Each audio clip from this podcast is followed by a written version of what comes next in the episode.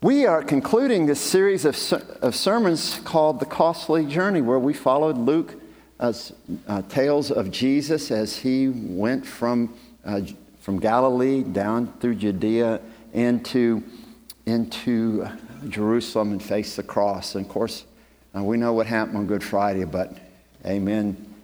New life is here with us in Jesus Christ as he rose from the dead. And we're going to read a very familiar passage for a lot of people uh, coming from the, uh, Luke 24. And those of you online, glad you're joining in with us and, and appreciate your presence here as we uh, honor the Lord Jesus together. You know, the word of the Lord is found in the good news according to Luke. Now, on the same day, two of them were going to a village called Emmaus, about seven miles from Jerusalem, and talking with each other about all these things that they had that had happened. While they're talking and discussing, Jesus himself came near and went with them, but their eyes were kept from recognizing him. And he said to them, What are you discussing with each other while you walk along? They stood still, looking sad. Then one of them, whose name was Cleopas, answered him, Are you the only stranger in Jerusalem who does not know the things that have taken place there in these days? He answered them, What things? They replied, The things about Jesus from Nazareth who was a prophet, mighty indeed in deed and word before God and all the people, and how our chief priests and leaders handed him over to be condemned to death and crucified him. But we had hoped that he was the one to redeem Israel. Yes, and besides all this, it is now the third day since these things took place. Moreover, some women of our group astounded us. They were at the tomb early this morning, and when they did not find his body there, they came back and told us that they had indeed seen a vision of angels who had said that he was alive. Some of those who were with us went to the tomb and found it just as the woman had said, but they did not see him. Then he said to them, Oh, how foolish you are, and how slow to heart to believe all that the prophets have declared. Was it not necessary that the Messiah should suffer these things and then enter into his glory? Then, beginning with Moses and all the prophets, he interpreted them the things about himself in all the scriptures. As they came near the village to which they were going, he walked ahead as if he were going on. But they urged him strongly, saying, Stay with us, because it is almost evening, and the day is now nearly over. So he went in to stay with them. When he was at the table with them, he took bread, blessed it, and broke it, and gave it to them. Then their eyes were opened, and they recognized him, and he vanished from their sight.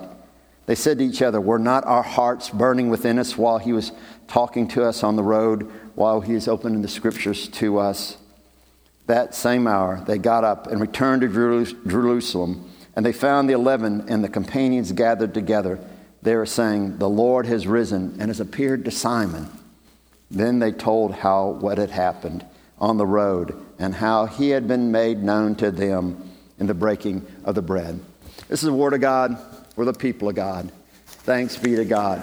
For those of you that have been uh, traveling along with me during this journey of Lent, you have heard me say that I have given up the news for Lent. And I am a much calmer person because of it. And, and I don't know if I'm going to get back to that or not because, you know, as we see in the headlines, and I have been able to see them, they scroll across my phone, uh, there's a lot of bad news out there, isn't there? There's a lot of things that cause us to be depressed or angry or sad. There's a lot of things in the news that cause us much trouble and much heartache and sorrow. But I'm here to tell you today, we are learning and hearing again about the best news that has ever been proclaimed that Jesus Christ is risen from the dead. So let's repeat that again. The, the phrase that we say at Easter, if you hear nothing else, remember this The Lord is risen, He's risen indeed. That's great news. That's great news. And, and that's what we're here to proclaim. But as we look at this tale of the walk to Emmaus, we see that these guys were overwhelmed with sad news, with, with news that, that broke their hearts. We uh, see that this disciple named Cleopas, who we don't know really who he is. He may have been uh, the husband of a woman named Mary who stood at the cross because there's a fellow there named she was uh, uh, identified as the wife of Clopas, but so they may be the same person. We don't know. We don't know who he is. But he was described as a disciple of Jesus. And there's this other disciple that they were walking along on the road to Emmaus.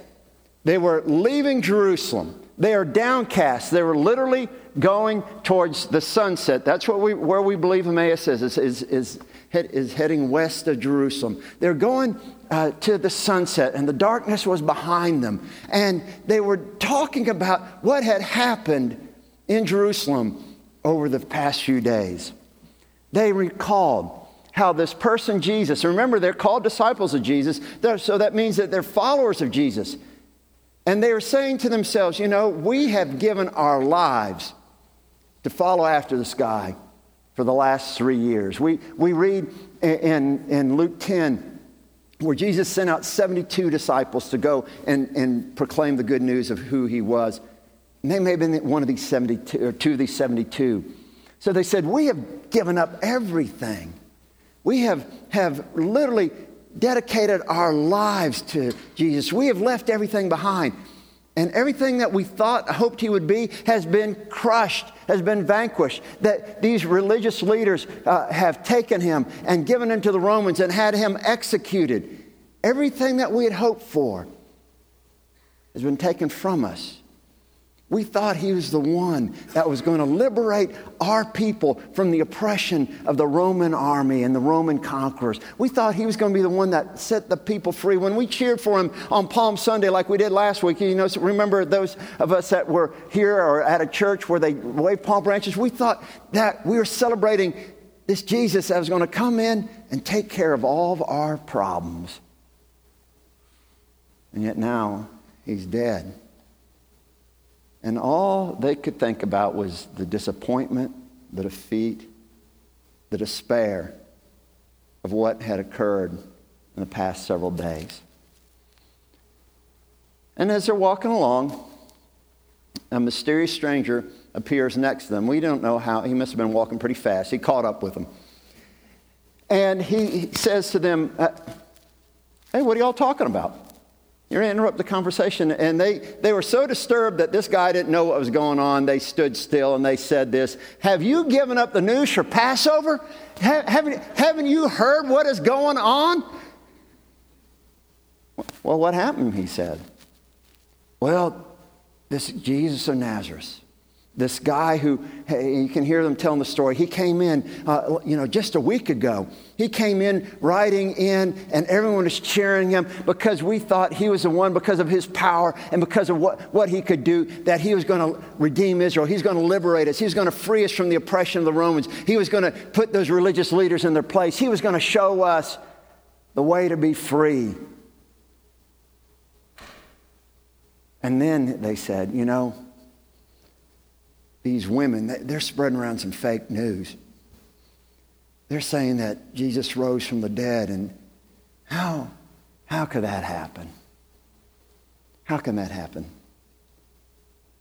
And then the story goes that this mysterious stranger began to unlock the scriptures for them, beginning with Moses and going through uh, the Old Testament, through the prophets. And, and he began to tell them that, you know, what you saw and heard in Jerusalem about this Jesus, this is exactly what was supposed to happen with the Messiah. are, are, you slow to heart? Uh, can you understand what is happening? Can you understand that this was what God intended from the very beginning? That God had some greater plan for the Messiah than just to liberate a nation from the oppression of a dominating army? No, this Messiah came to liberate people from their hopelessness and their fear, their sin, and their death. Did you see what it said? That when they got to, to their destination in Emmaus, and this mysterious stranger said, I'm going to keep going. And they said, No, it's getting dark. And, and hospitality was a, was a key value in Middle Eastern culture, still is. So eat dinner with us. And in the breaking of the bread, and this is a story that you can use at communion. In the breaking of the bread, because that's how we know Jesus powerfully, as we did on Thursday night. He's made known to him, and then he disappeared. And they said, Our hearts were burning within us as he unlocked the scriptures to us. And then they did something really crazy. They left behind dinner. which is something sometimes is kind of crazy to do. And they went into the danger of the darkness because, y'all, it's not safe to walk along a road in that time. There's bandits and thieves, and, you know, some, some people could do them harm. And they ran back the seven miles to Jerusalem. That's going to be nothing for Melissa. Melissa's doing 20 miles, 26 miles here soon. She could do that seven miles easy. But they're running in sandals on rocky roads. Just tell the people there, we've seen the Lord. What a great story. And it's more than a story, it's something that Jesus exactly wants to do for you, to give you the truth about this incredible news that Christ has risen. And he wants to give to you the truth about yourself, give you a passion for living, wants to give you hope no matter what. First of all, you, you see what Jesus did? He, he dispelled the fake news. You know, we've heard that term uh, recently, fake news. And, we, and, there's all sorts of rumors about what fake news is. I'm not going to uh, get, get into all that. But he said this, you know, you've been mistaken all along about what the Messiah is about.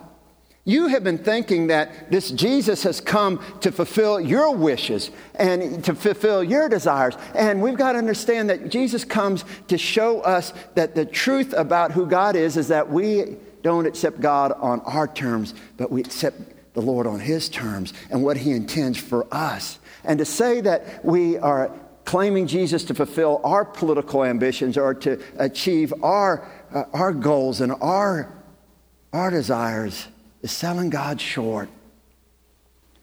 But God has something far greater in mind for us than to achieve any political victory or to gain any material blessing. For God has come to give us a life that's filled with joy and peace and our purpose so that we can, with our lives, demonstrate love it's not to say that this beautiful world isn't important. It's not. God created it. But what God is saying to us is, I have given you all these things to glorify me with your lives. I, my favorite scripture text, you've heard me say this, many of y'all, is that it's from Matthew 5 16. Let your light shine for others so they may see your good works. Why? So they can give glory to your Father in heaven. We're blessed materially and we seek after uh, the, the goodness of God. So, why God can use us to bless others and thus give glory to the one who blessed us. We don't accept God on our own terms. We don't ask for blessings just to receive them. We get our blessings to be conduits of God's goodness to the world. And anything else would be fake news. We don't pray to get blessed so we can just receive it and hold it. No, we pray to get blessed so that we can give.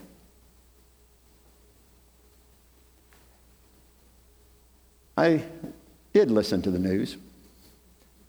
And one time when I was watching the news, this is very interesting. It, was from the BBC, y'all, from rural DeKalb County, Alabama. And of course, I'm very familiar with uh, Actually, that's the Yankee part of the state. It's up north. and it tells a story of a, a, farmer that had recently passed away. And that wouldn't be the big news, but it got out after his death that a fellow named Hody Childers, for many decades, had been going secretly month after month to the little locally owned drugstore and given money to uh, the proprietor of the drugstore and said, Listen, don't tell anybody this, but if anyone needs the prescriptions filled and can't afford it, here's the money. And the druggist who told the story after Hody passed away said, all he said to tell the people when they asked where the money come from said, it's a blessing from the Lord. It's a blessing from the Lord. Hody Childers quietly used what God had given him, the blessings that he had received because he uh, was a very successful farmer, to give glory to his Father in heaven. And he followed after all the admonition of Jesus don't let your right hand know what your left hand is doing. He, and also give in secret so that your Father in heaven, who sees in secret, can reward you in heaven. You know, we hear this truth from Jesus. He, he said, when he's talking to those disciples, you don't accept me and my blessings and accept me on your own terms or for your own usage. No, whatever you get, whatever you receive, whatever you seek after is for my glory and to make known the living Jesus. But he says this other truth, this other truth, that something that I hope that we can grasp with all of our lives. And it's revealed in how he un- unpacks all these scriptures. You know, when you graduate from seminary, you're supposed to be smart, or at least look smart. So since I'm a hot dog lover and, and, from the deep south and lower Alabama, you know, it's hard for me to be smart, but I can look smart. So I wanted to buy lots of books so that I could have them on my shelf so people say, gosh, he looks smart.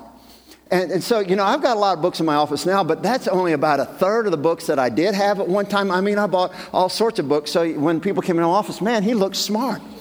And so when I was graduating from seminary, I'd heard a whole lot about this fellow named Karl, Karl, Karl Barth. There's a few of you all that have, have heard of him. And he, he was a man that talked a lot about God and the nature of the church. And he wrote some volumes called The Church Dogmatics. And I said, you know, I need to have those on my shelf so I can look smart.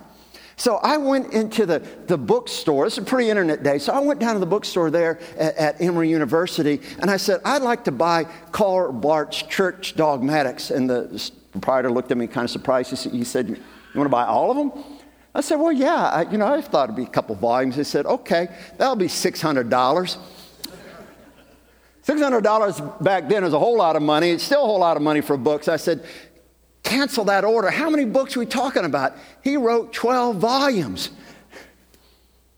about the nature of God and who Jesus is and, and how uh, salvation happens. And he talks about the proclamation of the church called the Kerygma. I did read a couple of them. Okay, so Kerygma, that's the proclamation uh, of the church. He wrote volumes of stuff.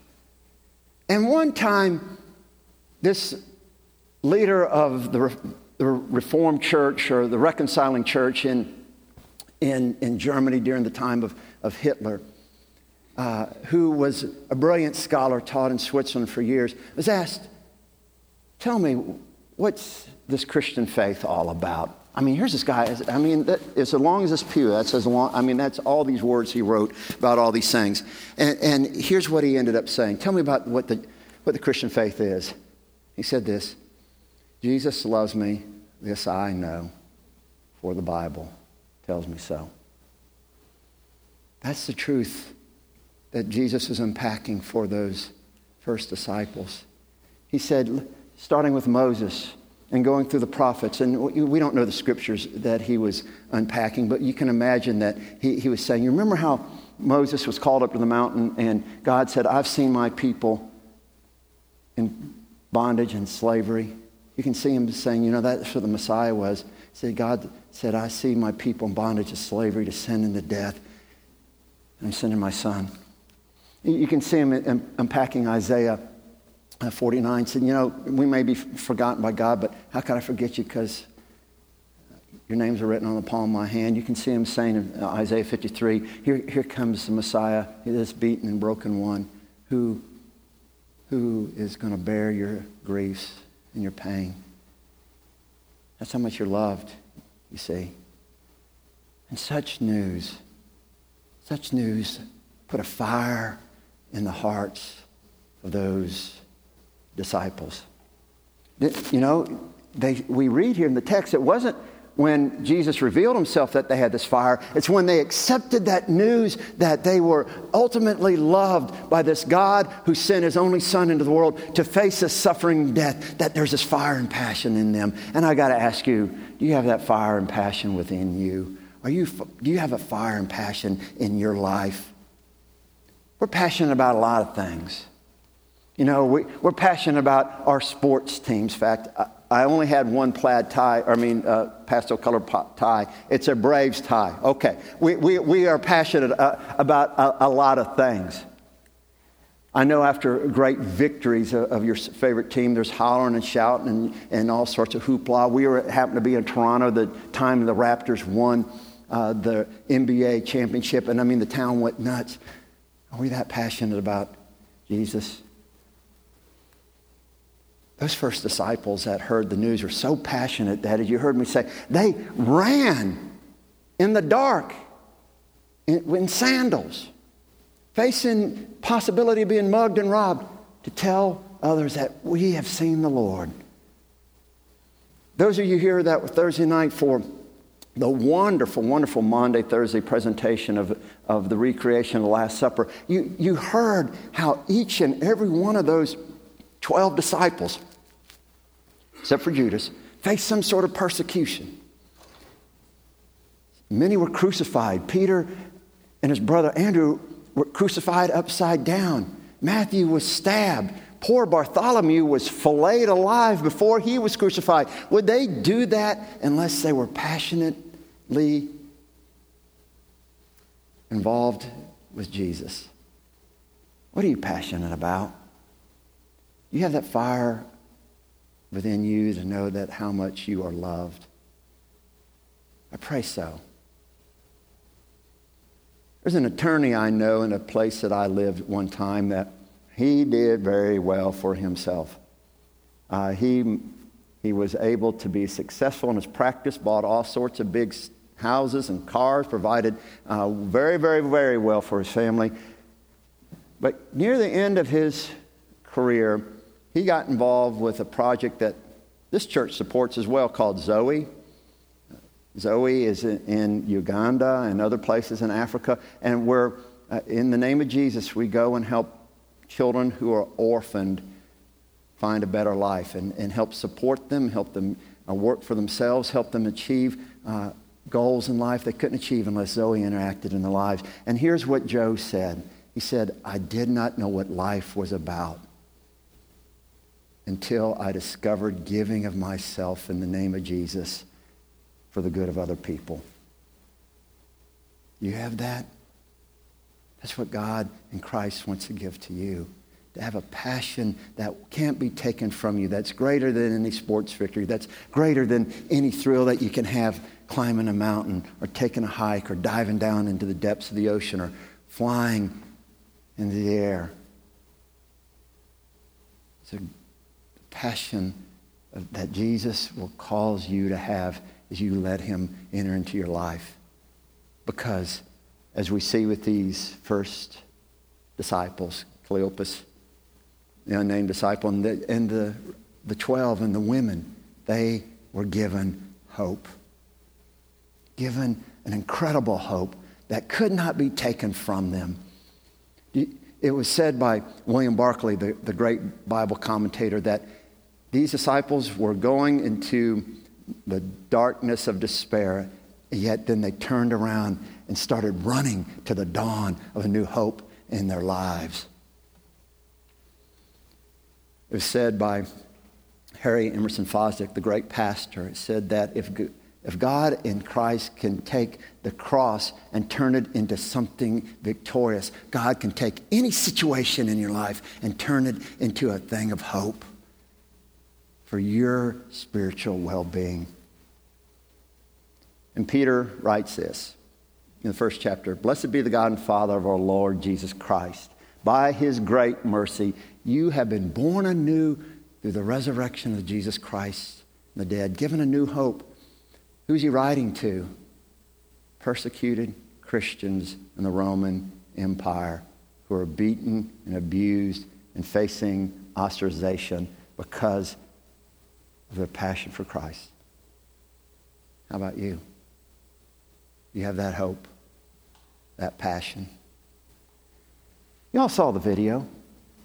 Y'all saw the video. And, I, when I go to Ukraine, I'm going to get y'all shirts that said, My pastor went to Ukraine and all I got was his t shirt. Okay, so you, you, you, y'all, you, you know, get ready for them. Just let me know your sizes. It might be a while before I go over there, but I hope to God willing to get over there. Because did you see the passion they have for the faith? You see the, the, the new hope that they receive? You, Kharkiv is in the northeast corner of, of Ukraine, and the Russians quickly took over that territory. And uh, the Pastor Vlad and his friends, and they loaded up cars fuller than any clown car at the circus. If you saw the video that they showed with us earlier, I mean, they had people packed in there. I mean, feet were on top of heads. I mean, they're trying to get out of, out of that area because the Russians, well, they're being pretty brutal. Well, that area was retaken by the Ukrainians. But people were, as you saw the, their homes, they were bombed out. They're living in basements and in shelters. They're, the Russians are still bombing that area. But because of the love that the New Life Church has for the people in that area, they are going in there and offering hope because of what you all have helped do. And did you see the joy on their faces? They'll go in there, distribute the supplies, they'll hold a worship service, and they'll offer Jesus Christ. And then the bombing will start and they get out of there. But why do they do that? Because they have this incredible hope that no matter what the Russian army is doing, no matter what the tyrants are, are inflicting on them, no matter the suffering, they have this hope that's greater than circumstances the hope in Jesus Christ. Christ longs for that for you, for us. That we have a passion as a congregation or living for Him, offering Jesus to the world. And y'all, if you have that in your life, if you have this hope that can't be diminished, you have this passion for living that only Christ can give us, well, that's mighty good news, isn't it? Mighty good news. Who are you going to tell about this Jesus in the coming year? I'm going to remember to ask you, who have you told about Jesus in this coming year? Because that's the surest way to show that we're followers, that we want others to know about him too. Let someone know the good news through the way you live and what you say and what you give. In the name of the Father, Son, and Holy Spirit. Amen. Father, we come before you right now, uh, sometimes discouraged, sometimes beaten, sometimes broken. But it is the good news of your love that you've offered to us in Jesus Christ that makes us passionate about living that gives us hope, Lord, of how uh, we can have a future no matter what's going on around us. And Lord, it gives us something for which to live. May we, the people of this good church, be people of hope, offering Jesus through how we live and how we are willing to sacrifice so that others will know of his love. We ask all this in and through him. Amen.